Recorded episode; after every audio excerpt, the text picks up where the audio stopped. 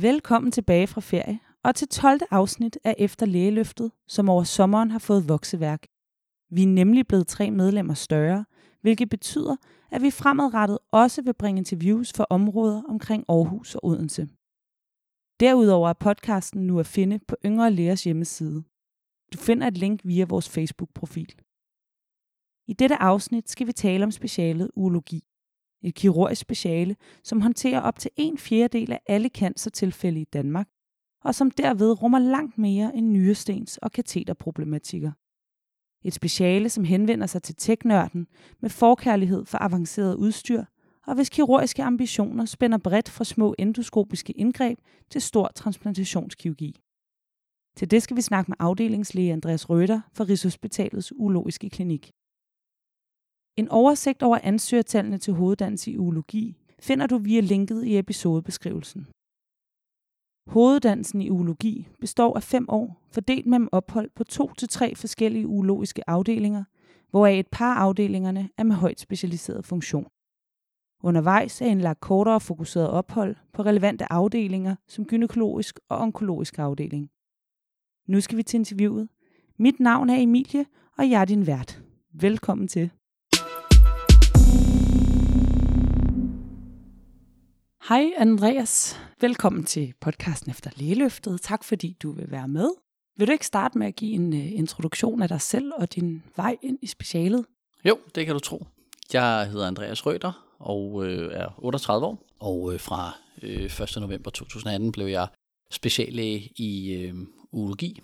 Det har været en øh, lang øh, rejse, som øh, på mange måder øh, også har været ret målrettet. Jeg blev allerede interesseret i urologi, da jeg var på øh, første semester af kandidatuddannelsen på øh, Københavns Universitet, hvor jeg blev lidt tilfældigt, kan man sige, forelsket, hvis man kan kalde det det, i en øh, urologisk professor, der hedder Peter Iversen, som øh, jeg hurtigt fik et godt forhold til at kunne spejle mig i. I hvert fald øh, synes jeg, at øh, han havde en interessant øh, hverdag, og derved blev jeg øh, ret inspireret og sådan fulgte lidt med i øh, urologien på Rigshospitalets urologiske klinik, hvor Peter Iversen var ansat, skrev kandidatopgave, blev så øh, færdig med universitetet og øh, tog min øh, turnusuddannelse. Jeg var den sidste turnuslæge, der var i den klassiske gamle turnusordning i 18 måneder, hvor jeg var oppe i Region Nordjylland på Tisted sygehus.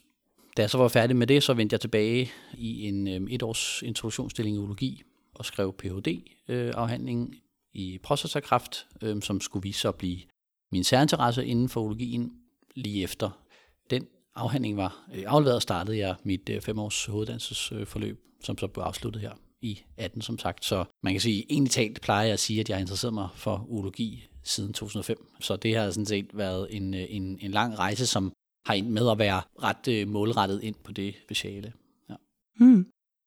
Og det er der jo også nogle fordele i, kan man sige, at du har taget den her meget direkte vej, fordi at, øh, det gør jo, at du sidder her i en relativt ung alder og, øh, og har en god position. Øh. Ja, helt sikkert. Altså, jeg synes, at det har været en god måde og øh, meget tidligt at stifte bekendtskab med specialet, de personer, der er i specialet, og danne personlige relationer. Ikke bare på Rigshospitalet, men også andre steder i øh, dansk urologi, og derved fået en, en meget naturlig indgang til øh, specialet over tid. Så, så på, på mange måder, jeg siger ikke alle, at det er godt for alle, men, øh, men man kan i hvert fald sige, at det er en, har for mig fungeret som en, en god måde at blive introduceret i det her speciale, og, og også at positionere sig selv, som det selvfølgelig også handler om. Det kan vi ikke komme udenom, det gør. Og skabe de muligheder, der er for at få øh, de der øh, stillinger, man, man gerne vil ende med.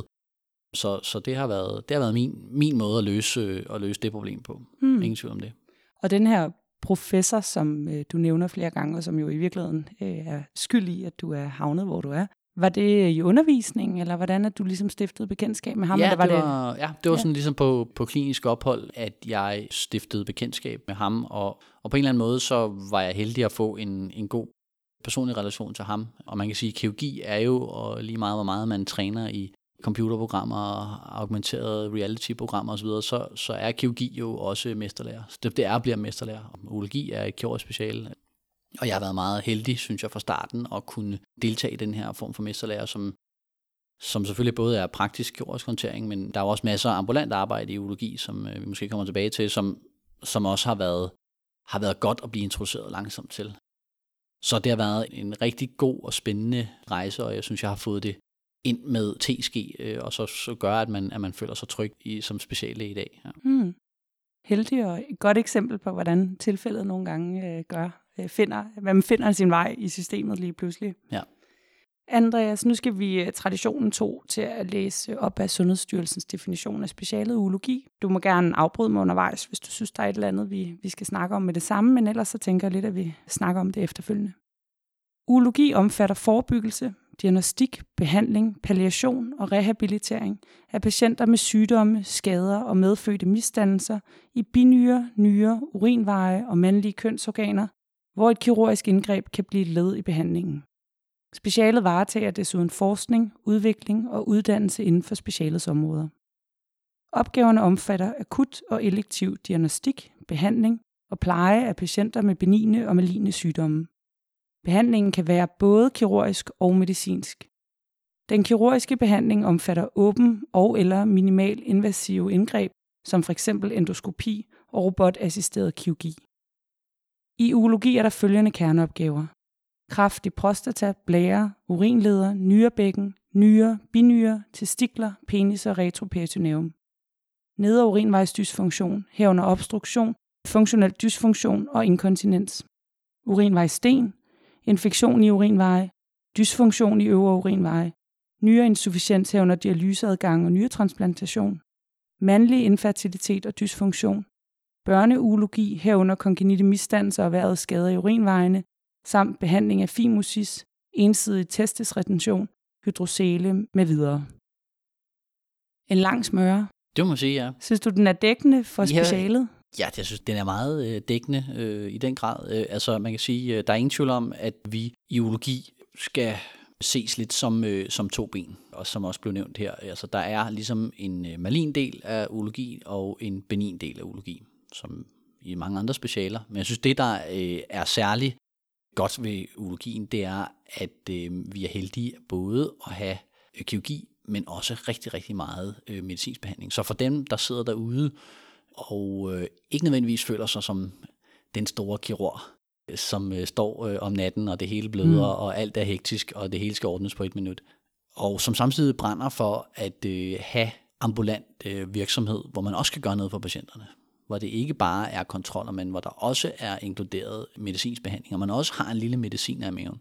Mm. Der er urologi et fantastisk spændende special, fordi det spænder så utroligt bredt. Jeg synes i langt hen ad vejen, at urologi har været et glemt kirurgisk speciale, hvis man skal sige lidt sådan. Jeg synes, at vi har så har vi været for dårlige til at promovere os, fordi det er et, øh, et speciale, som, øh, som mange vil jeg mene opfatter lidt kedeligt. Det er noget med nogle gamle mænd og katetre mm. og urinvejsinfektioner og noget med en kateterpose, der slæber langs gulvet og sådan noget. og det ikke skulle være så interessant, men, men det passer overhovedet ikke. Jeg vil sige, øh, det er et speciale i, i en fantastisk udvikling. Det, der de færreste ved, det, det er faktisk, at det er 25 procent, så en fjerdedel af alle nye krafttilfælde i Danmark er urologiske cancer. Vi er den, okay. klart den største speciale for, for cancer overhovedet. Øh, Selvfølgelig båret af den hyppigste kræftsygdom blandt mænd, nemlig prostatakræft, men også nyrekræft, blærekræft, er sygdomme, som er hyppige. Mm. Og, og derfor så kan man sige, malinologi, for at vende tilbage til det ord, jamen det, det fylder meget mere, end folk tror. Og det er ikke kun kirurgisk behandling. Der er en fantastisk masse medicinsk behandling, som også varetages af urologer. Så man behøver ikke at være en stor, situationstegn, en stor kirurg. Man kan også godt lave mindre kirurgisk indgreb og stadigvæk behandle kræftpatienter og have en meget spændende hverdag. Så det er ligesom den ene del. Den anden er, at den kirurgiske teknik, ligesom selvfølgelig i mange andre øh, kirurgiske specialer, men den kirurgiske teknik inden for urologien har udviklet sig fantastisk meget inden for de sidste 10 år. Vi laver rigtig mange indgreb, som det er nævnt i specialvejledningen, som minimalt invasiv indgreb, det vil sige typisk kikkerkirurgisk indgreb, assisteret med robot, men også klassisk laparoskopi. Og vi har en masse små, mindre åbne, men også andre øh, minimalt invasive kirurgiske indgreb, som øh, vi kan lave i urinvejen. Både i behandling af godartede lidelser i urologi, men også i, i de her maligne sygdomme. Så der er, synes jeg, rigtig, rigtig mange spændende ting og spændende udvikling. Vi bliver altid kategoriseret lidt som de her udstyrskirurger, og det er vi også. også. Vi er vel nærmest kun overgået efterhånden af kardiologien, som også er Hmm. på vej i den retning, men der er simpelthen så meget udstyr, man kan lege med, så hvis man er sådan en tech-orienteret øh, nørd, som godt kan lide at putte rør ind i rør og forskellige øh, som man kan sætte sammen og skubbe op og øh, ekspandere i koldt og varmt vand. Alle sådan nogle mærkelige tech-dimser, som vi kan bruge til at udvide et urinrør, udvide en urinleder, replacere en urinleder. Alle sådan nogle spændende ting, det kan vi lave med alt muligt nyt spændende udstyr. Der er intet, der tyder på, at det ligesom stopper, og man kan være med os til at udvikle de her øh, forskellige øh, kirurgiske procedurer øh, i den kommende tid. Så jeg synes, øh, det er et, et kirurgisk speciale, hvor kirurgidelen er, er i hastig udvikling. Mm. Øh, og så kan man sige, jamen som sagt har vi så også en masse medicinsk behandling, og det har historisk set altid hørt teologien. Altså vi har både medicinsk behandling af krebssygdomme, mm. og den udvikling ser ud til også at fortsætte, hvor man kan sige, at urologer kommer til at blive en del af den udvikling, det er der ingen tvivl om. Øh, en stor del af forskningen omkring ny medicinsk behandling af prostatakræft foregår også i urologisk regi. Så der er der rigtig mange muligheder. Vi behandler også med kemoterapi ind i blæren, med mm. skyldninger og kemoterapi ind i blæren, immunterapi i blæren. Vi behandler, kan man sige, øh, flere godartede lidelser med medicin. Det kan være en penis, der har fået en krumning på, så man kan give injektioner for så at rette krumningen ud. Der er meget medicinsk øh, behandling, hvor man også skal have kendskab til medicinsk behandling, uden at man er rigtig mediciner, mm. øh, hvilket er, er, synes jeg, enormt øh, sjovt og opløftende. Mm. Så jeg synes, at der er rigtig, rigtig mange forskellige ting, man kan lave. Det ved jeg godt, der er andre specialer mm. selvfølgelig, men hvad kirurgisk specialer angår, der vil jeg sige, der synes jeg, vi spænder rigtig, rigtig, rigtig bredt. Og en ting, der altid har inspireret mig, i særdeleshed ved urologien, er, at vi følger dem, at de her patienter fra start til slut. Altså her har man et speciale, hvor man både diagnostiserer sygdommen, man er i hvert fald en del af den initiale behandling, og så kan det godt være, at mange af patienterne bliver udlånt, eksempelvis til onkologisk afdeling. Men, mm. men som udgangspunkt, så er urologiske cancer nogen, der tilhører urologiske afdeling, og derfor så følger man dem også og får lov til at være en del af den palliative behandling, indlægges i det palliative forløb osv. Mm. Det fylder meget på en urologisk afdeling, men som læge er det også givende at få lov til at være en del af et forløb fra start til slut. Ja. Så, øh, så jeg synes, man får et tæt forhold til patienterne. De kan være lange forløbende og hårde selvfølgelig, men jeg synes virkelig, man får lov til at spænde meget, meget bredt i hele patientforløbet mm. øh, og følge det. Og det gælder sådan set ikke bare prostatakræft, som er nok det bedste eksempel på det, men, men bestemt også i de andre urologiske cancersygdomme. Mm. Jeg har altid syntes, at vi har været lidt underspillet. Vi har haft problemer med rekruttering, det kommer vi måske lidt tilbage til, men, men, øh, men jeg synes virkelig, at det er et spændende speciale, som folk bør overveje, selvfølgelig. Selvfølgelig da. det er klart. Det er også derfor, du sidder nu, det er for at gøre lidt ja, reklame, ikke også? det er klart, jo. Lige kort for at nævne, det øh, specialvejledningen sagde til sidst noget også omkring mandlig infertilitet. Er det en stor del af specialet også, eller hvordan? Ja, det har jo været øh, lidt en rodekasse, desværre.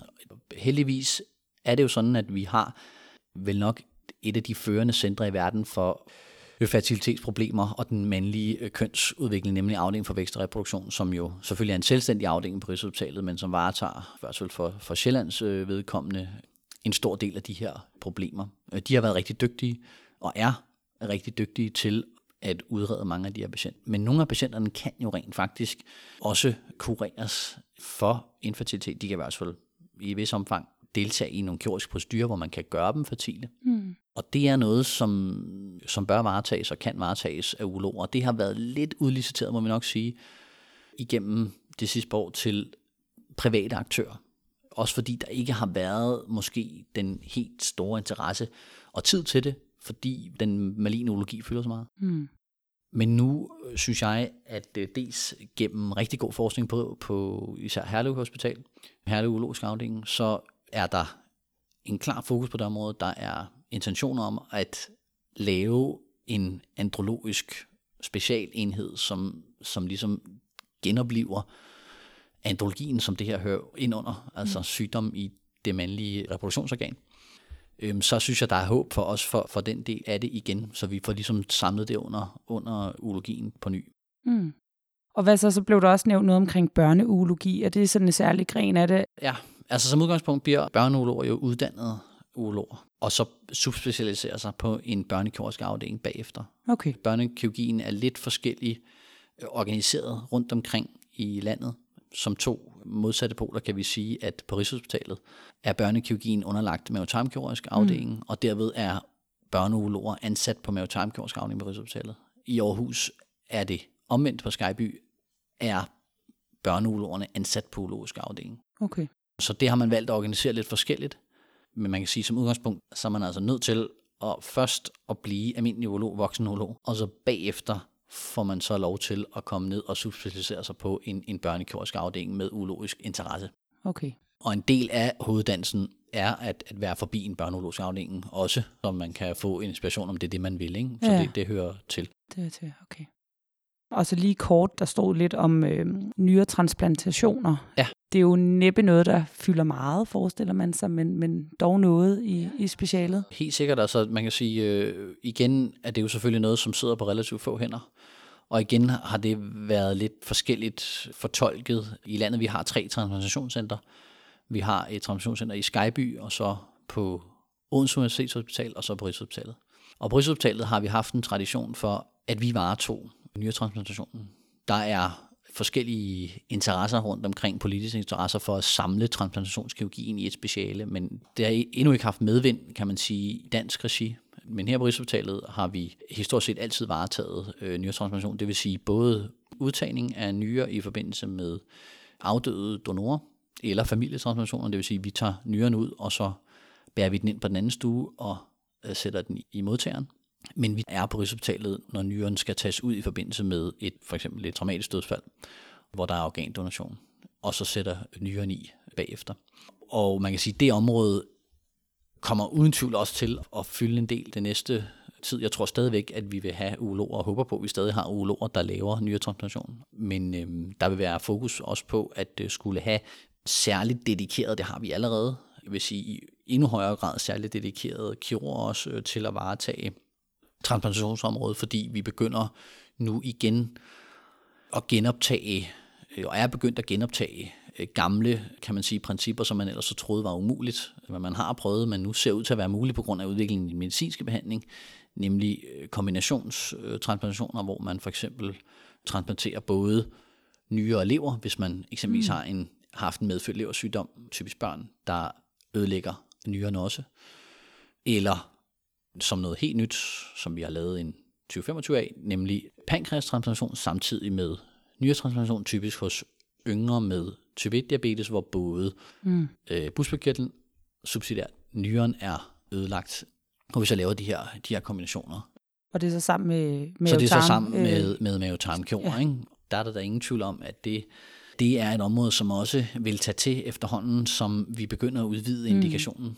Og med den øgede fokus på organdonation osv., så bliver der jo forhåbentlig et større tilbud af organer, og derved vil det også vokse som område, at det kan lade sig gøre. Og kirurg er jo kirurg, og derved så efterhånden, som det går godt for en vis gruppe, så begy- begynder man at udvide indikationen. Så der bliver behov for, tror jeg, på sigt at have nogen med, med også med subspeciale alene i transplantation, også inden for urologien, ikke? så man ja. er sikker på, at der er et team, som står klar til at lave det hele tiden. Ikke? Ja, okay.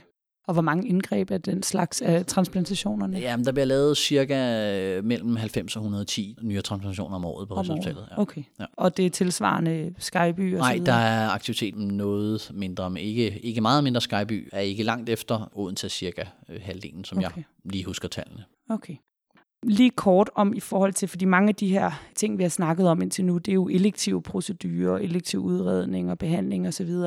Hvordan er det med den akutte urologi? Altså der er jo steder på Herlev, har de jo en stor akut funktion blandt andet. Hvad er det, man ser der, der kommer ind i sådan en modtagelse typisk i vagten? Man kan sige, at vi laver heldigvis, heldigvis ikke ret meget akut kirurgi inden for urologien. Akut kirurgi. Vi laver meget akut arbejde. Det er enormt akut belastet, fordi der er øh, nyresten, testikelsmerter, urinvejsinfektioner, blødning fra urinvejen osv. Der, der er meget akut arbejde, men meget af det kan selvfølgelig håndteres med simple kirurgiske manipulationer, kateteranlæggelser osv. Så det er sjældent, at man har behov for at bedøve folk akut. Men når vi har behov for det, så er der selvfølgelig en, en vis del af det, må vi erkende, at det er jo selvfølgelig komplikationskirurgi, det vil sige, at vi har, der kan være en komplikation opstået hos en patient, der er opereret. Og så er der ting, som at fjerne en nyresten for eksempel. Det gør vi en sjældent gang imellem. Og så selvfølgelig en af de hyppigste årsager til, at man må gå ned og operere øh, lige nu her, er selvfølgelig en torsotestis, som dog alt andet lige kan fylde en del, især på de store akutafdelinger, som, mm. som Herlev nu er blevet. Der vil der komme en del af dem med testikkelsmerter, hvor visse skal eksploreres på mistanken i hvert fald, så det er ikke altid, at man skal gå videre, eller, og, og det kan godt være, at det ikke er der. Men der er der en del, der må op og åbnes og se, om det er noget. Heldigvis er det jo små, hurtige kirurgiske indgreb, som hurtigt overstået. Mm. Det vil sige, det, det kan være noget af det, der, der kan fylde i sådan en vagt, eller en, der så bløder så meget for blæren, at man er nødt til at gå op og, og stoppe det, eller det er udtamponeret, blodet er udtamponeret i blæren, så kan det også give så mange smerter i blæren, at man er nødt til at gå op og få koalerne ud af blæren, og det kan så kun gøre til fuld bedøvelse. Så det, det er sådan nogle typer indgreb, men jeg vil sige, at det er, det er sjældent, man opererer om natten i urologien, vil gøre det vagtmæssigt enormt attraktivt for dem, som, som godt kan lide at sove om natten. Mm, okay. Og så en sjældent gang med dem, så sniger der sig et funieskangren eller et eller andet spændende ind der det i er vagten. klart. Ikke? Altså så altid så kommer der en eller anden sjældent ting, selvfølgelig. Generelt set synes jeg, at vagterne er meget gode, hvad det angår. Mm, okay. Og nu er vi lidt inde på det her med vagt og så videre. Hvordan, hvordan ser sådan en arbejdsuge ud for en urolog som afdelingslæge typisk? Hvis man skal tage udgangspunkt i min egen uge, jamen mm. så øh, har jeg operationsdag på en mandag, fordi jeg er en del forskningsaktiv, så har jeg et ambulatorium om tirsdagen, hvor jeg ser patienter, der er tilknyttet forskningsstudier. Om onsdagen har jeg ambulatorie igen, men på det almindelige ambulatorium, hvor jeg ser primært mine egne typer patienter, men også ser andet urologi. Altså det kan være, at vi er nødt til at overholde nogle pakketider og sådan noget, så er vi nødt til at se, hvad der nu engang er. Og når du ser dine typiske patienter, ja, undskyld, så er det prostata? Ja, prostatakræftpatienter. Mm. Om torsdagen opererer jeg, og så kan fredagen enten være afsat til operation eller ambulatorie. Alt efter, hvad der lige passer ind i afdelingsplanlægningen selvfølgelig. Så cirka to til tre operationsdage, og to til tre ambulatoriedage. Mm. Og på Rigshospitalet, som er lidt specielt, der har vi jo så døgnvagt, hvor vi dog har tilladelse til at gå hjem. Det er sjældent, det kan lade sig gøre, men, men vi har dog tilladelse til at gå hjem. Der er man vagt, mens man er i ambulatoriet, mens man er på operationsgangen, og fortsætter så ud i vagten mm. sammen med en forvagt. Som afdelingslæger har vi cirka 3 til seks vagter om øh, måneden. Okay. Alt efter, hvor mange der i øvrigt er, og belastning, og sygdom og ferie osv. Okay. Og det vil sige, at man er som afdelingslæge bagvagt, og som introduktionslæge eller starthoveduddannelse forvagt. Ja, på Rigshospitalet, ja. Ja. Og de andre steder, hvor vores organisationer er lidt større, der kan man så rykke op som noget andet som mellemvagt, eller vi har tra- traditionelt i urologien ikke rigtig haft mellemvagter, men der rykker man selvfølgelig lidt op i vagtlagene hurtigt, relativt hurtigt, når man er igennem introstillinger i starthoveduddannelse. Starthoveduddannelse kan man sagtens fungere som, øh, som barvagt mange steder, mm. også på Rigshospitalet. Det, der afgør det, er primært ens kirurgiske kunde og ens, ens mod, fordi mm. man, det er også lidt om, at man skal også være modig nok til at sige, det kan jeg godt, ikke? Og så kan man sige, så er der jo et, et overlægevagtlag, både på og på Herlev og de andre steder, som man jo selvfølgelig kan tilkalde. Ikke? Ja, okay. Men det er sådan, man er nødt til at minde sig selv om, at, at urologi er præget ambulatorie. Altså man kan ikke vælge urologi og så tro på, at man skal operere fem dage om ugen. Mm. Det kan lade sig gøre. Der er en stor ambulant byrde, hvis vi kan kalde den en byrde, men en stor ambulant aktivitet, også forbundet med urologien, fordi der er masser af kontroller, og fordi altså det diagnostiske apparat også er knyttet til os, fordi vi laver mange af biopsierne selv. Vi udreder de der patienter og giver mm. dem svar på de scanninger og sådan noget. Jamen, så er der selvfølgelig øh, noget vej til, at du kan komme ned og operere dem. Mm. Så, så du er nødt til at være indstillet på, at du ikke bare går ned og opererer hele dagen, og så tror, at den hellige grad er forvaret. Det, mm. Den skal indstille sig på en del ambulant arbejde, og det er for de fleste nogenlunde 50-50 fordelt. Okay.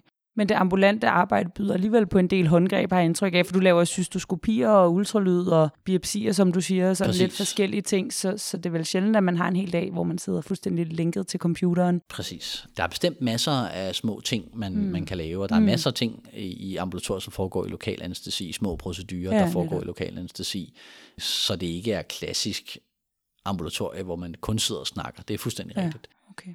Der er jo selvfølgelig bare andre specialer, hvor man, hvor man nok opererer noget mere. Mm. Så man skal ligesom kunne lide begge ting, synes jeg, Mm. inden for det her, fordi øh, patienterne også øh, har behov for meget ambulant kontrol, og mm. som sagt, der er masser af ting, man kan gøre efterfølgende, efter kirurgien eller supplement til kirurgien, som, øh, som er så vigtigt, en vigtig del af behandlingen. Mm. Og når man så er ung, ny læge i urologien, hvad, hvad plejer man at starte ud med at tage sig af sådan rent kirurgisk? Øh, hvordan er trappestigen ligesom i de her?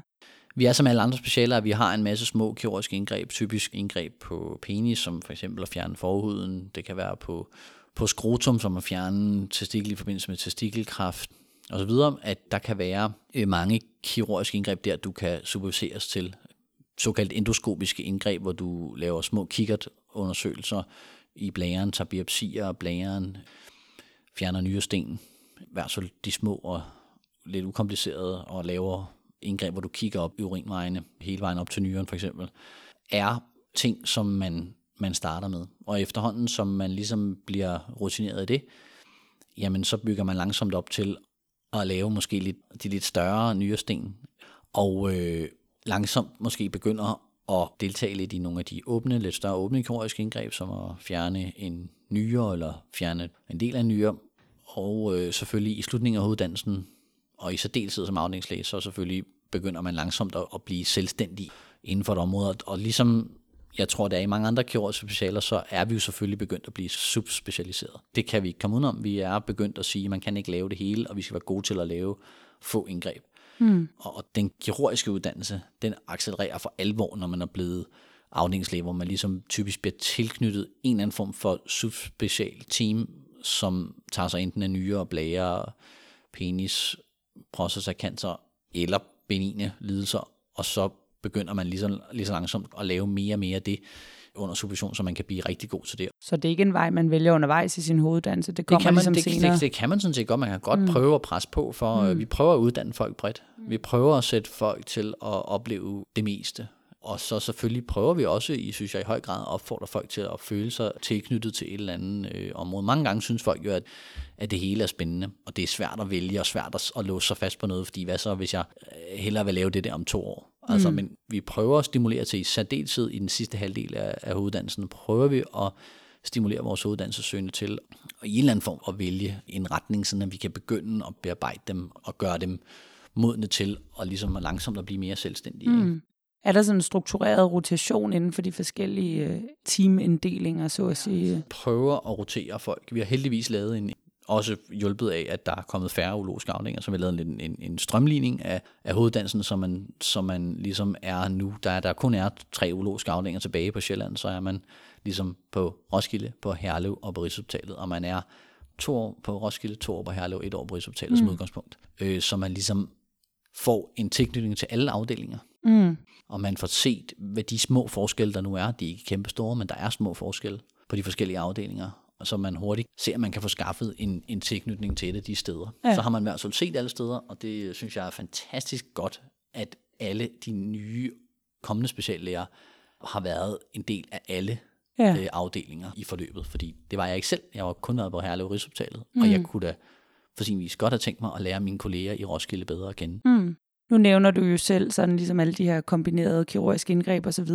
I må have et relativt tæt samarbejde, tænker jeg, med nogle af de andre kirurgiske specialer, øh, mavetarmkirurgerne, gynekologerne, onkologerne, for, for at ja. nævne et, et medicinsk special. I særdeleshed min oplevelse før så på Rigshospitalet er, at har man rigtig meget at gøre med, og det også på Herlev, især deltid med tarmkirurgien, mm. vil jeg sige. Det er fordi, at øh, vi typisk er, at vi kan være nødsaget til også at lave indgreb på tarmen i forbindelse med, vi også opererer urinvejene, så, mm. så er det selvfølgelig noget, man, der er man i meget tæt dialog med dem, og vi hjælper dem, og de hjælper os, når det bliver kompliceret. Men mm. bestemt også gynekologer øh, har vi da bestemt også kontakt med. Mm. Især øh, gynekologiske komplikationer øh, ja. fylder en del, fordi det er selvfølgelig desværre en gang imellem er sådan, at, øh, at en urinleder kan blive skåret over og sådan noget, så der må vi så ud. Det kan være, vi lige frem og ud og reparere det på et andet hospital, men, mm. øh, men også i hverdagen lave det. Og så samarbejdet med onkologien fylder meget i urologien, fordi mm. der også med årene er kommet flere onkologiske behandlingstilbud til urologisk cancer. Det var der ikke historisk set. Dissemineret nyrecancer var en sygdom, man ikke kunne behandle mm. for bare 10 år siden. Da jeg starter i urologi, at nyrecancer noget, hvor man ikke kunne meget andet end give et klap på skulderen. Mm. I dag er der flere godkendte behandlingsmuligheder, især immunterapi. Mm. Blærecancer var noget, man primært kunne behandle med kirurgi. I dag er der både kemoterapi plus immunterapi til behandling af blærecancer. Så kan man sige, hele det uro-onkologiske samarbejde er, er uden tvivl eksploderet. Og de her MDT-konferencer og sådan nogle ting fylder også det noget i jeres er hverdag? selvfølgelig øh, efterhånden blevet mere og mere systematiseret i form af teamkonferencer osv. Ja. Mm. Det øger jo også specialiseringen, at man ender med at være nødt til at kunne en hel masse og meget lidt, ikke? for at også kunne deltage på et fornuftigt niveau i de her teams. Ikke? Mm. Så for lige at skifte bane lidt og snakke sådan lidt i forhold til work-life balance. Hvordan er det som ugelog? Kan man sådan overordnet set overholde en, en gennemsnitlig arbejdsuge på 37 timer, og kræver det meget udenomsaktivitet at, at lave karriere? Ja, jeg synes bestemt, at der er mulighed for at uh, have en meget god work-life balance mm. i det her speciale. Fordi som sagt, kan man vælge en kirurgisk retning, hvor man ikke bliver konfronteret med akut kirurgi. Man kan vælge ikke at være øh, steder, hvor man laver nyretransplantationer osv., som, som kan belaste øh, vagten osv. Så, så ja, man kan bestemt undgå de her store belastninger. Og så er det klart, at i den anden ende ligger der selvfølgelig også, at, at øh, man kan arbejde rigtig hårdt, også hvis man gerne, hvis man har store ambitioner. Og der er heldigvis muligheder, øh, mm. synes jeg, for det skal man se som en mulighed, at, øh, at man kan gå ind og lave forskning og deltage i store projekter. Der er masser af fokus på, på urologi. Der bliver heldigvis givet flere og flere penge også øh, til urologisk forskning, fordi at der også er interesse i de her store cancersygdomme, som der ikke har været historisk set. Så, så det er også ligesom under opsejling og noget, så man, så man kan bestemt være meget ambitiøs og, og skabe sig en, en karriere inden for, for forskning og så videre også. Så, det, så der er masser af, af muligheder, hvis man, hvis man også har de ambitioner. Så jeg synes faktisk, at der er en stor mulighed for selv at vælge, hvor meget man vil belaste sig selv. Ja. Hvilket jo er en fordel, fordi det er der andre specialer, hvor det ikke er på den måde. Ikke? Ja, netop. Okay. Og nu nævner du selv det her med forskning. Hvis man ligesom skal kigge lidt på, hvilke andre karrieremuligheder der er, hvis nu man finder ud af, at hospitalsmiljøet det bliver trættende og hårdt på et tidspunkt. Hvordan kan man ellers arrangere sig som ulog? Jamen altså, der er jo i de sidste par år jo sket det, at mange, på grund af den her store diagnostiske byrde, der har været inden for urologisk cancer, jamen så er der øh, med årene kommet et behov for, at der er nogen, der varetager de mindre urologiske indgreb, og derfor har øh, været en del patienter, der blev sendt ud til privathospitaler på den offentlige regning. Og, øhm, og det har da givet mulighed for, at, at man har kunnet være øh, privatpraktiserende urolog med støtte, i situationstegn, mm. støtte fra, fra offentlige øh, garantimidler. Og det har skabt en, ligesom en lille, en lille sidegevinst for, for de urologer, der havde den interesse i at så lave lidt, lidt, lave lidt mindre indgreb og måske have mere indflydelse på sin, på sin hverdag, og så kan man altså blive ansat på private hospitaler. Der er ikke mange, men de eksisterer. Og der er så mulighed for at dels have ambulant arbejde, fordi udredning af godartede lidelser i urinvejene fylder også rigtig meget ambulant. Der er meget ambulant arbejde, før man ligesom har nogle kirurgikandidater. Der skal mange igennem en udredning, før man finder nogen til, der er nødvendige at operere. Så der kan man selvfølgelig lave øh, udskrablinger af prostata, små kikkerundersøgelser, overbrok i, i pungen, vandbrok i pungen, forhudsforsnævringer, forsnævring af urinrøret, krummerikker, mindre kirurgiske indgreb, som gavner patienternes livskvalitet meget, mm. og derfor er det også sjovt, bestemt. Hvis man lige sådan skal fokusere lidt på din egen oplevelse af specialet og så videre, er der noget, du godt gad have vidst, inden du gik ind i specialet her? Noget, der ligesom er kommet bag på dig senere hen, eller noget, du tænker, åh, oh, det skulle jeg skulle have vidst? Ja, jeg vil sige, at øh, det, der nok har overrasket mig mest i virkeligheden, det er nok, hvor meget den akutte urologi, hvad angår altså antallet af patienter, der, der ønsker at blive vurderet. Det er jo ikke akut kirurgi, men altså hvor mange, der har behov for en, en eller anden akut urologisk vurdering, hvor meget det er steget de sidste år. Det er selvfølgelig båret så dels af nyresten. I gamle dage var mm. nyresten noget, hvor man en, en vagtlæge kom forbi og, og gav en indsprøjtning, og så ventede man til næste dag øh, med at besøge skadestuen. Men man kan sige, det i dag er, det har også været en politisk kan du sige, politisk mål, at der var bedre tilgængelighed til akutbehandling. Og det må man sige, det kan man jo godt mærke i dag, at adgangen til systemet er blevet kortere. Den der en dør ind, som man havde som politisk ambition, jamen det er jo sådan set øh, for de akuthospitaler blevet en realitet. Altså der er et kæmpe, kæmpe flow. Det havde jeg måske ikke lige regnet med, at man i hvert fald i en periode i sit liv må og, og lidt længere, end jeg havde regnet med, det vil, det vil jeg godt erkende, lidt længere, end jeg havde regnet med, måtte varetage meget akut arbejde. Mm. Er det en tendens, du tænker fortsætter? Ja. ja fordi Ja. hvis man ligesom skal tale lidt om, hvilke udfordringer specialet har på sigt også, og hvor det ligesom peger i retning af øh, over de næste mange år, øh, så lyder det som om, det godt kunne fortsætte med at blive en udfordring. Altså det store akutoptag og Altså både hvad det akut angår, men i særdeleshed også det ambulante arbejde med udredning af cancersygdom, fordi der er så mange cancersygdomme i urologien, og øh, at vi er på vej ind i en situation, hvor der vil være krav om screening af forskellige cancersygdomme, som kun vil øge incidensen af de forskellige urologiske cancer. Mm. Man ved i forvejen, at I har haft et stort problem med alle de her famøse PSA-målinger i anden Præcis, praksis. og det vil kun blive, øh, blive vildere. Det er ingen, der, er intet, der tyder på, at det bliver mindre. Så man kan sige, at der vil komme en stor udfordring med at nå og, og se alt det der. Jeg synes, at vi har meget at se til. Det synes jeg. Mm. Det ved jeg godt, at alle andre specialer har. Det er slet ikke det. Mm. Jeg synes, at det er ekstra, kan være ekstraordinært travlt på en urologisk ambulatorium. Ja, okay. Når I så øh, skal ansætte nye unge øh, læger i specialet, er der nogle særlige områder, du ved, der bliver lagt vægt på, som er særlig vigtigt?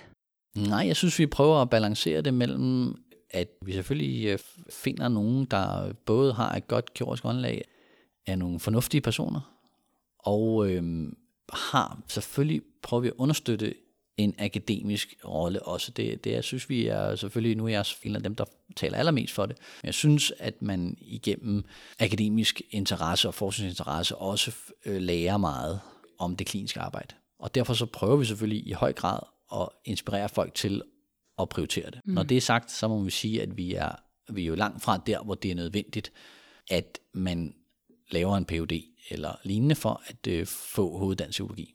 Det, det er slet ikke nødvendigt. Som jeg plejer at sige til dem, der kommer og spørger, om de må lave PhD hos mig, så siger jeg, at du bliver hurtigere færdig som urolog, hvis du ikke gør det. Mm. Så hvis du har en ambition om at blive urolog, så skal du ikke skrive en PhD, og så bliver du hurtigere urolog uden stadigvæk. Men jeg har selvfølgelig selv været med til at sætte gang i, i en æra, hvor at det kommer til at ændre sig en lille smule, fordi vi er en del i min generation, som så satte os ned og sagde, at nu vil vi lave om på det. Naturligvis også inspireret af folk, der ønskede flere akademisk uddannede urologer. Og der er vi så en, en, nu en, efterhånden en god rum personer, som så har fået mere akademisk øh, fokus. Og så selvfølgelig øger konkurrencen lidt. Det, det kan det ikke undgås. Mm. Det kan ikke undgås. Men, øh, men jeg synes bestemt ikke, at, at man skal være nervøs for, at man skal have en stor forsker i maven for også at blive... Det behøver man overhovedet ikke. Okay. Andreas, nu har du selv talt meget varmt for specialet her gennem interviewet, men du får lige lov til sådan lidt øh, resume øh, at give dit bud på, hvorfor specialet er, er rigtig fedt. Jeg synes, at specialet er rigtig fedt, fordi du har alt fra små kirurgiske indgreb, store kirurgiske indgreb, den lille mediciner, øh, hvis du har en sådan i maven, lille kirurgisk vagtbelastning, en vis akut vagtbelastning, ja, men samlet set vagter, som er tålige, og du har en lang række muligheder for at vælge både det ambitiøse, men bestemt også en mere rolig, balanceret, tilbagetrukken tilværelse, hvor du laver små kirurgiske indgreb, eller sidder mere i ambulatoriet, og ikke skal være øh, stor. Så det vil sige, det er nok nogle af de kerne ting, som jeg vil fremhæve ved specialet. Og så selvfølgelig sidst, som jeg sagde til jer helt til at begynde med, er man interesseret i teknologi, muligheden for at udvikle forskellige kirurgiske metoder og forskellige dimser, man kan bruge til at holde urinvejen åben, hvilket meget af det handler om, jamen så er der simpelthen så meget tech-udstyr, som man kan, som man kan bruge og være med til at udvikle. Og det, det synes jeg også er rigtig tiltagende for, for dem, der godt kan lide at have forskellige elektronik og dimser. Så altså overordnet hører det sige et lidt undererkendt, rimelig tilgængeligt speciale med en bred faglig og personlig og materiel, øh, hvad skal man sige? Mulighed. Ikke? Mulighed, det, ja. ja. Det synes jeg helt klart. Ja. Helt klart. Jamen altså, Andreas, jeg synes, vi har kommet rigtig godt rundt omkring i specialet. Lige sådan helt kort, er der noget, du sådan generelt vil sige til folk om specialevalg? Ikke kun i forhold til urologi, men, men generelt ud fra din egen erfaring og så videre. Et godt råd eller noget andet? Jeg kan kun anbefale, at man relativt hurtigt sætter sig et mål om, hvad det er, man øh, gerne vil. Jeg, jeg synes, det er lidt af vejen. Jeg siger ikke, det er noget for alle. Jeg siger bare, min klare anbefaling er, find dig en, du kan spejle dig i, og så beslut dig, og, øh, og turde være ambitiøs inden for et lille område. Det har givet mig en nem vej ind i specialet, en nem vej til slutstilling, men ikke mindst en sjov hverdag, hvilket jo er det, det hele handler om. Det hele handler om i sidste ende. Rigtigt. Jamen altså, lad det være de sidste ord, Andreas. Tusind tak, fordi du gad at være med. Det har været en stor fornøjelse. Selvfølgelig. Er du blevet nysgerrig og vil vide mere om specialet, så gå ind og tag et kig på hjemmesiden for Dansk Urologisk Selskab samt yngre danske urologer, hvor du finder information om uddannelsens forløb samt relevante vejledninger og foredrag. Vi lyttes ved igen om to uger, når vi skal snakke om endnu et stort kirurgisk speciale, nemlig mavetarmkirurgi.